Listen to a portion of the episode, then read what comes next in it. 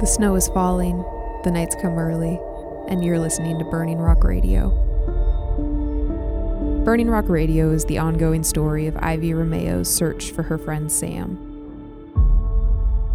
If you're new to the podcast, we suggest that you listen from the beginning.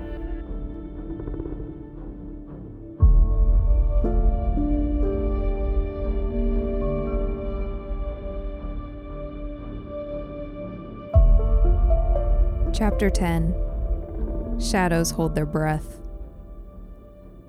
February 2002. Lana carried her giant glass dish full of pancakes to the table. My mom had a dish like that. She used to cook lasagna in it and bring it to company potlucks. It was a crowd favorite, and even so, she usually came back with leftovers. All that to say, Lana's dish was a very big dish of pancakes. I sat down next to Lana, and Crown sat down next to me. He took off his glasses, rubbed his eyes, and then put his glasses back on. You okay? I asked, feeling like I was supposed to say that. I was just up late working on a paper, he said. It goes to print at four in the morning, so I always feel obligated to stay up tweaking it until then. Unless we have a really great organized week, which has never happened once. Yeah, I gotta do that every night, I teased. Sure, but you've gone full nocturnal since you got here. It's different. I stabbed a couple of pancakes and dropped them on my plate. I'm not really a fan of maple syrup, it's kind of sickly sweet and messy and doesn't have enough salt to make it interesting. Most things in life need more salt. I opted for a generous slab of warm butter and some Marionberry syrup instead. The Pacific Northwest is kind of known for these little blackberry offshoots, and I, for one, have always been a fan. Speaking of nocturnal, I said, I want to hear more about this haunted house picnic project you guys did last summer. It actually made me feel unreasonably nervous to even bring up the subject of ghosts, but I was curious. Crown grinned. It was pretty great. We started at one end of the coast and worked our way down. Did you see anything creepy? I asked.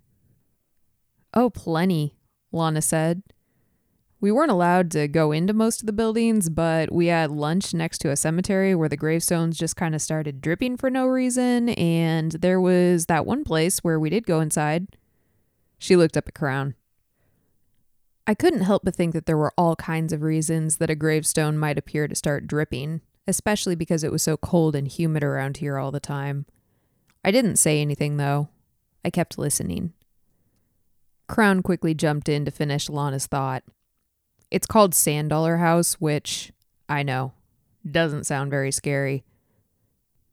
It's owned by a woman named Mindy Claire, who happens to own a pie cafe just up the hill. Really a great combo. Pie and ghosts. We didn't even need to bring lunch that day. Sam leaned forward, suddenly seeming to want to be part of the conversation. They say that it's haunted by the dead or undead spirit of Barnacus Marnicus the Marine Man. Sam said. He took a large bite of pancake, probably so he could hide his own smirk. Crown shook his head. Barnacus Marnicus, really? Anyway, it's haunted by residual energy, he said as if this was an objective fact, and I admired his ability to just say it without the fear of repercussions. No one here seemed to be scribbling notes about his mental health. This seemed to be a normal part of day to day conversation. Oh, Crown added. And we also saw the occasional shadow figure. I have to admit, that brought me up short. Shadow figures? Like the thing I saw in the studio? Like the thing my sister saw when I was a kid? What's a shadow figure? I asked, already dreading the answer. Crown waved his hand as he chewed. Just a humanoid shape, it's dark or maybe sometimes staticky or sometimes just a shadow out of the corner of your eye. Just another type of haunting, he said. He made it all sound so boring, Not like the kind of thing that could ruin your childhood or anything like that. That sounds pretty cool, I said, even though my insides were screaming that this was relevant, that I knew about these things too, and now I had encountered someone else who knew about them. Maybe June really wasn't crazy. I wasn't either.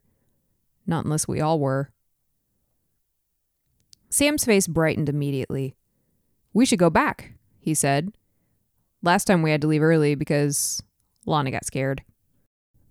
Lana narrowed her eyes. That is not even a little bit true. I'm up for it, Crown said. I wanted to get a better look at some of those carvings in the trees. What do you think, Ivy? You interested in a little ghost hunting?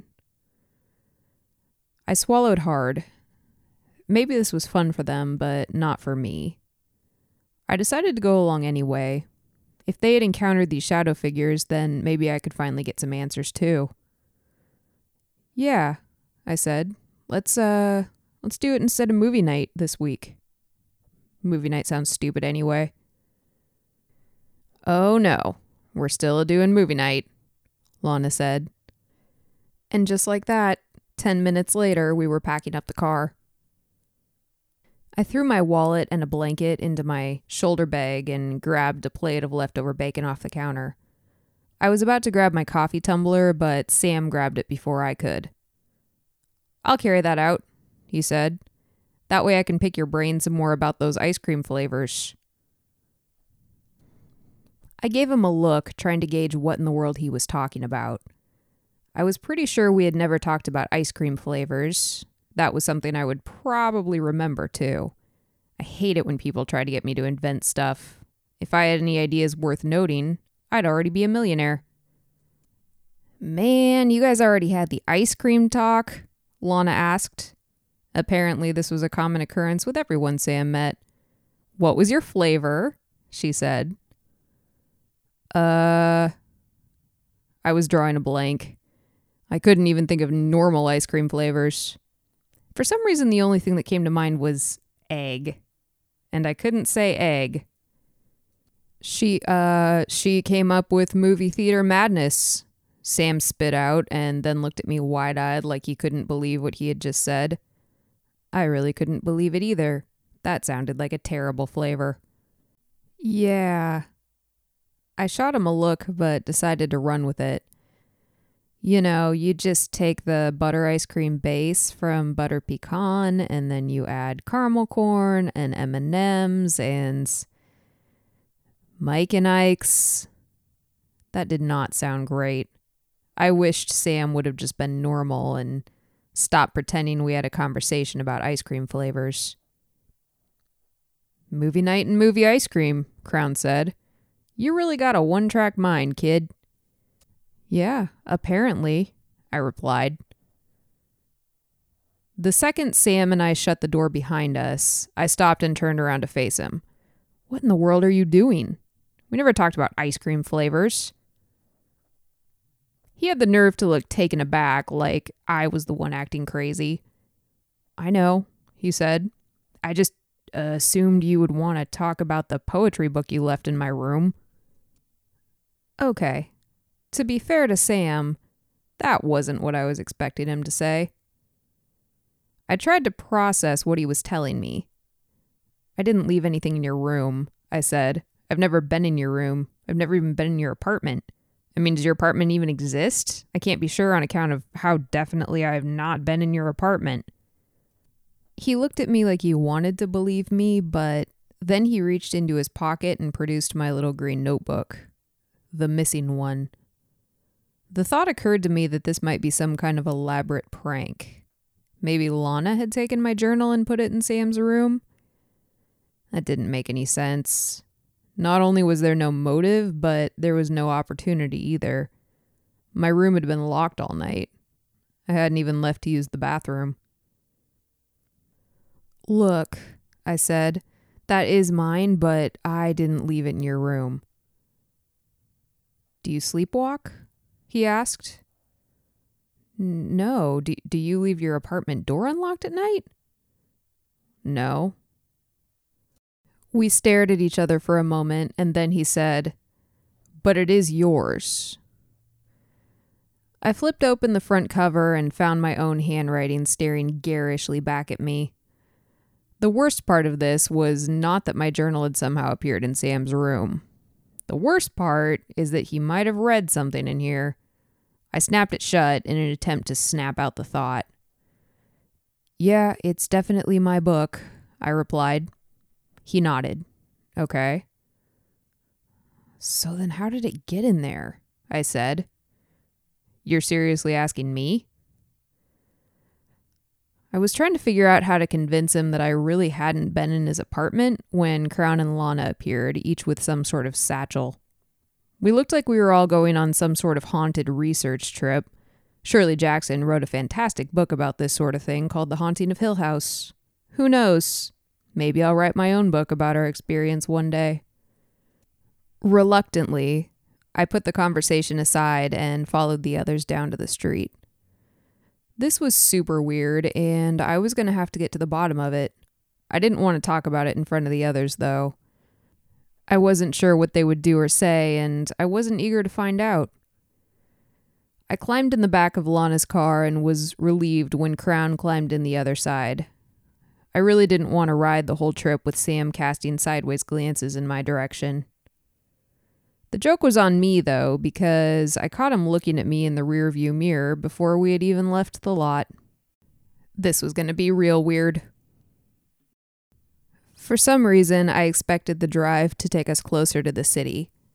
Instead, it strung us out into the middle of nowhere, through some logging land, and back onto the coast. We mostly listened to music on the drive, and I found myself getting more and more irritated with the confined space. The car was small, and Sam had his seat too far back. I would have kicked him if it weren't for the awkward conversation at the apartment. I caught Sam looking at me in the rearview mirror again, and though he smiled a little, it still seemed off. By the time we arrived in the next town over, Crown was waist deep in conspiracy theories about the nature of outer space. I hadn't expected him to be the type who cared about space travel, but apparently he was a huge fan of people like Nikola Tesla and the guys who walked on the moon.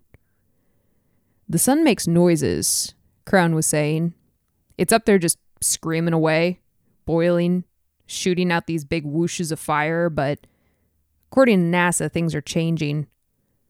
According to NASA, things are changing, Lana said in something like an announcer voice. Crown ignored her, which was probably best. The scientists at NASA say that the sun is starting to take on, get this, musical qualities, he said. Sam adjusted the mirror, but this time he looked at Crown. Come again? Lana slapped her brother's hand away and adjusted the mirror back to where it belonged. Look it up, Crown said. There's a musical structure to the sound that's coming out of the sun right now. It sounded outlandish, but so far Crown hadn't been the prankster type, at least not as far as I knew. Well, Lana said, let's aim to solve one secret of the universe at a time, shall we, guys? She slowed the car as the road spilled us gently onto a patch of seagrass overlooking the rich gray seashore. First up, Haunted Mansion. There weren't a lot of buildings out here, there was a long and low gray shake building, some houses closer to the shore, and a little way up the hill there was a building painted bright orange with some vibrant rainbow colored windsocks streaming from the porch. A sign hanging above the door read, Mindy's Pies. Okay, but is the whole store pies? I asked. Not only is the whole store pies, but none of them are normal, Lana said. All very weird. We have to go there first, Crown said.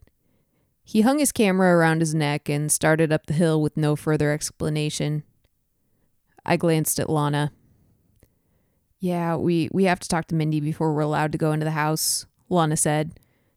Last time Crown brought her a whole basket of choice cheeses and spreads, and that barely even did the trick. Hmm, what kind of cheese? I asked, smiling at the thought of Crown carrying a dairy basket up the hill like Little Red Riding Hood.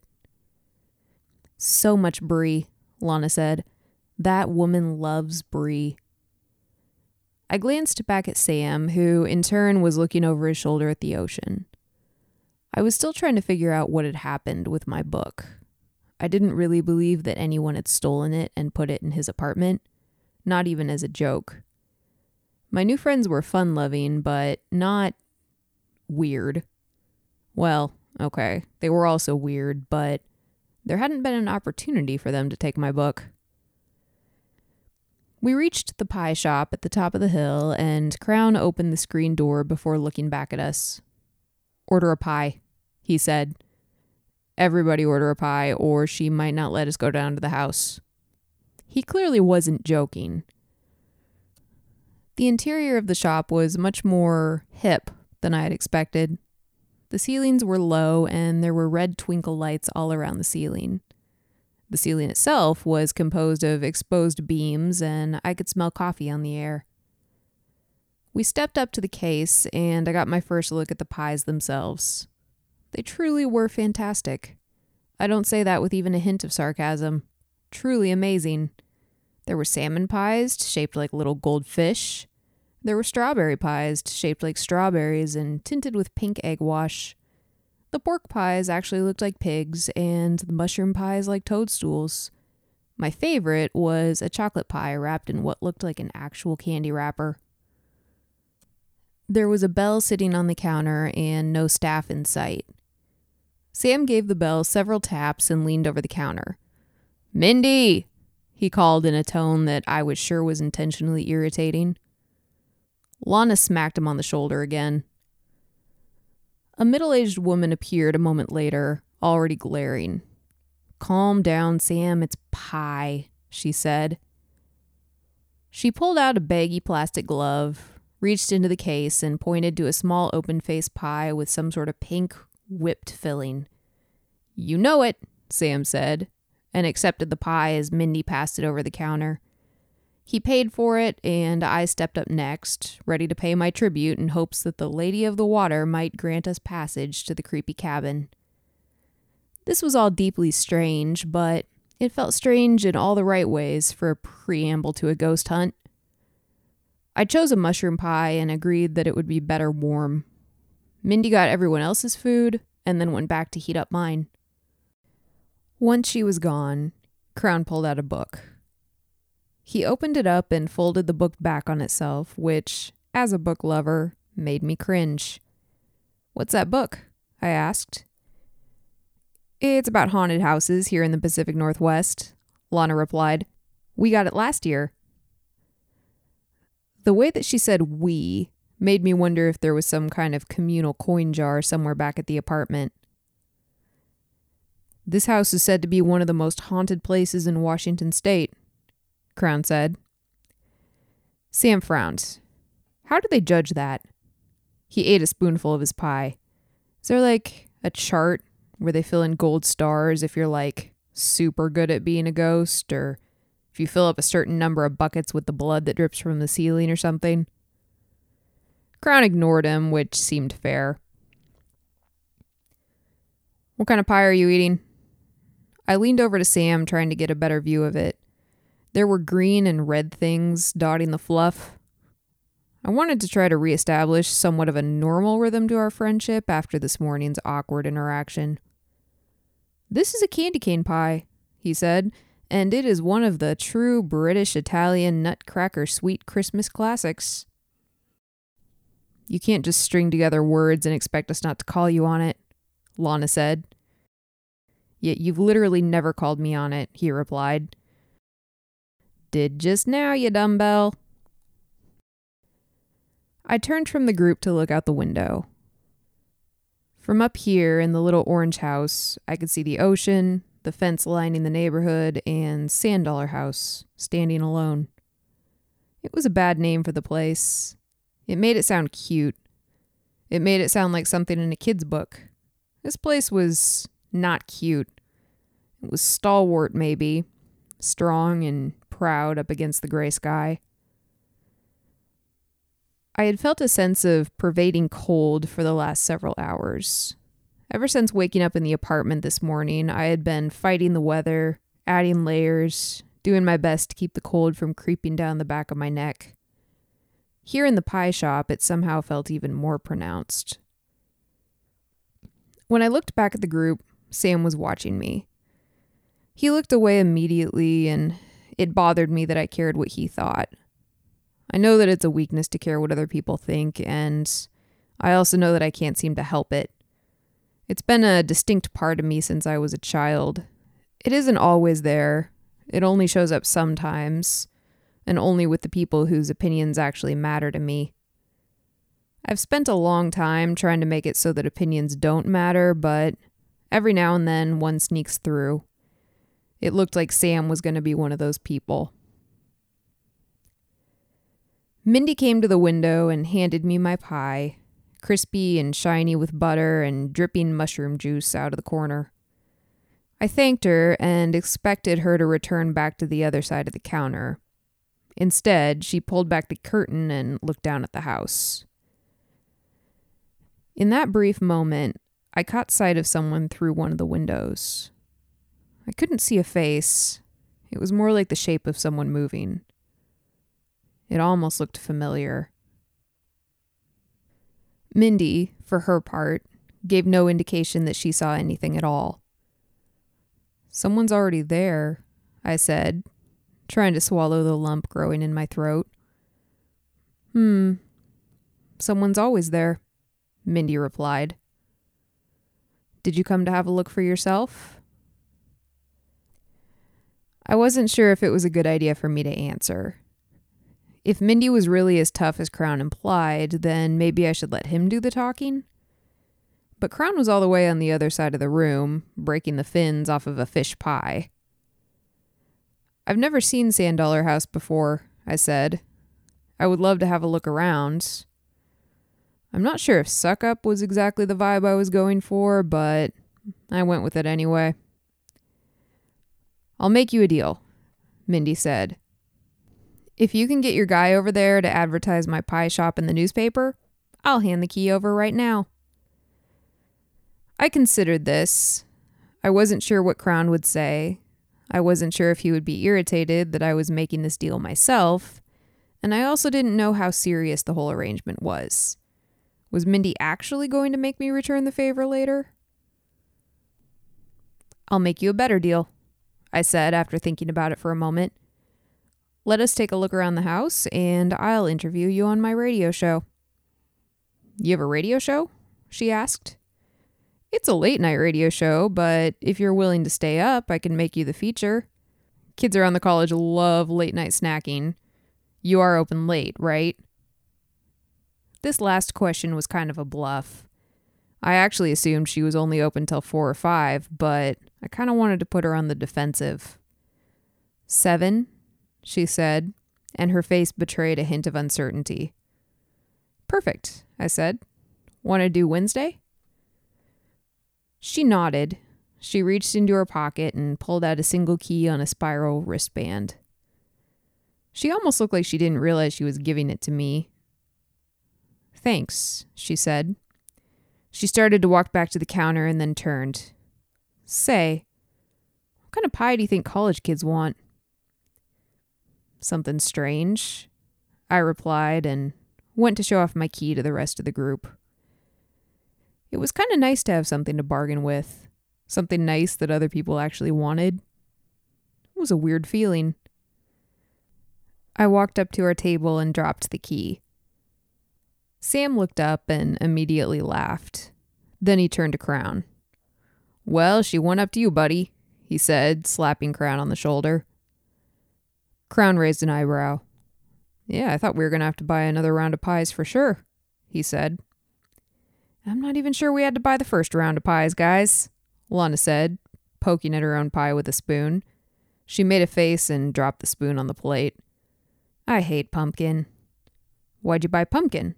I asked. Eh, because I hate it less than cranberry brown butter pecan, she replied. Sam jumped out of his chair. Let's go check out those books. What books? I asked. Lana rolled her eyes. There's a study full of books. The house is haunted, and Sam's in it for the reading material, she said, standing up for a chair and groaning like a middle aged person. Sam folded his arms. Yeah, of course I'm more interested in the books. I mean, the ghosts are dead. They died, most of them in gruesome ways. So how smart can they be, right? Can I really learn anything from the idiots that evolution took out early? No? I'm going for the books. Well, that seemed like an unusually unsympathetic way of looking at things. We shouted our thank yous to Mindy and started back down the path to Sand Dollar House. As we drew closer and the shadows began to settle over my vision, I found myself wondering about the person I had seen inside. Maybe Mindy was playing us. Maybe she was just a really good marketer who wanted to drum up fear around her supposedly haunted lodge. But maybe she was being honest. Maybe there really was someone down there. Maybe something had taken root in the old house, and maybe we actually were about to walk into something that was going to stick with us forever. I looked up at the sky and found that it was just a pale, sick, opal colored mass of clouds. It made everything feel cold, even colder than the winter nights around here. It was like the sun was crying up there, lost on its way across the sky. Crown's comment about the sun making sounds was freaking me out. We reached the house and stepped up onto the front porch. I was surprised to find that it was pretty well kept and not all that scary. For example, Reed's porch had been far more unsettling than this one. Everything here was made of rich, stained wood, and the color remained vibrant. The front door led us immediately into the kitchen, Everything in here was oversized. The double door refrigerator, the double sinks, and the giant cooktop built right into the kitchen island. There were two, possibly three ovens, and a near industrial sized dishwasher. I had expected everything to be old and cobwebbed, but the kitchen was actually beautiful and bright and modern. We split up like the Scooby Doo gang, with Crown taking Lana, and Sam and I falling behind in some sort of Shaggy and Scooby inspired duo. I'm not sure which was which, but I do know he was wearing a bright green shirt. The house was freezing. I couldn't quite see my breath, but I thought it was close. Sam and I left the kitchen and crossed into a small sitting area.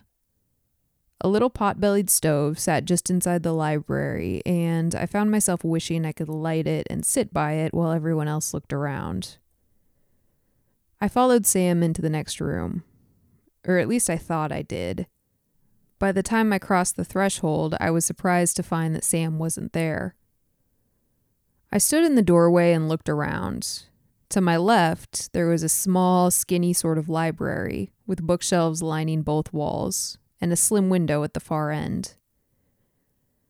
Ahead of me, I could see real doors in some sort of great hall.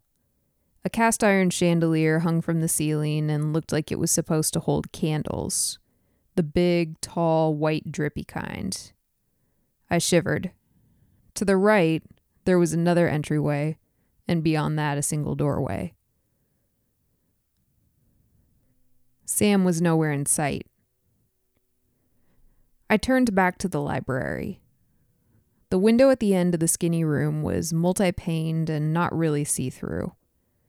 Some of the glass around the outer edges was colored purple and red and gold, sporting little flowers and vine patterns. The glass in the middle was warbled, almost milky. There was light coming through, but I couldn't really see the yard. I was about to move on and keep looking for Sam when something caught my eye. There was a shadow in the center of the glass. I couldn't see who or what it was, but I became very aware that the figure standing outside wasn't moving, and that it had been there from the first moment I looked at the window. I almost let myself believe that it wasn't a person, that it was just some sort of strange shadow of a tree or something like that. But finally, after a long moment of staring at each other, the shadow moved. More accurately, it backed away. I stood there, stuck to the spot as the shadow began to fade and get smaller, until there was nothing there except for the memory of the strange smudge on the stained glass. Ivy, there you are. I whirled around and found Sam standing next to a shelf holding a book. Had he been there the whole time? My brain felt fogged up like the winter sky outside. I turned back to the window, but there was nothing there now. Sorry, I said. Just, uh, distracted by ghosts.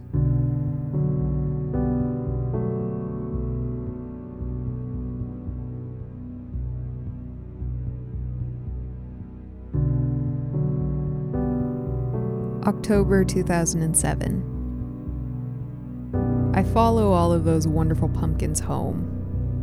They light the path all the way back to the apartment. I pass several with people's names carved into them, a few with the dinosaurs, and one with the logo for an internet browser, which I find especially funny. I pause for a moment when I recognize an unusual shape. Someone has carved a suspiciously familiar monster into one of them. I wonder who would have done that. For me, at least, that hits just a little too close to home.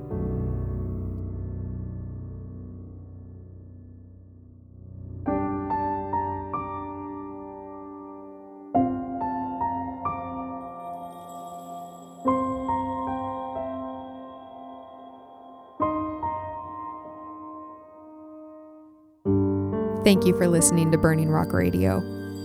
Visit us at www.burningrockradio.com and follow us on Instagram at Burning Rock Radio. As always, we appreciate your ratings and reviews. And Sam, if you're out there, we all miss you and hope to see you soon.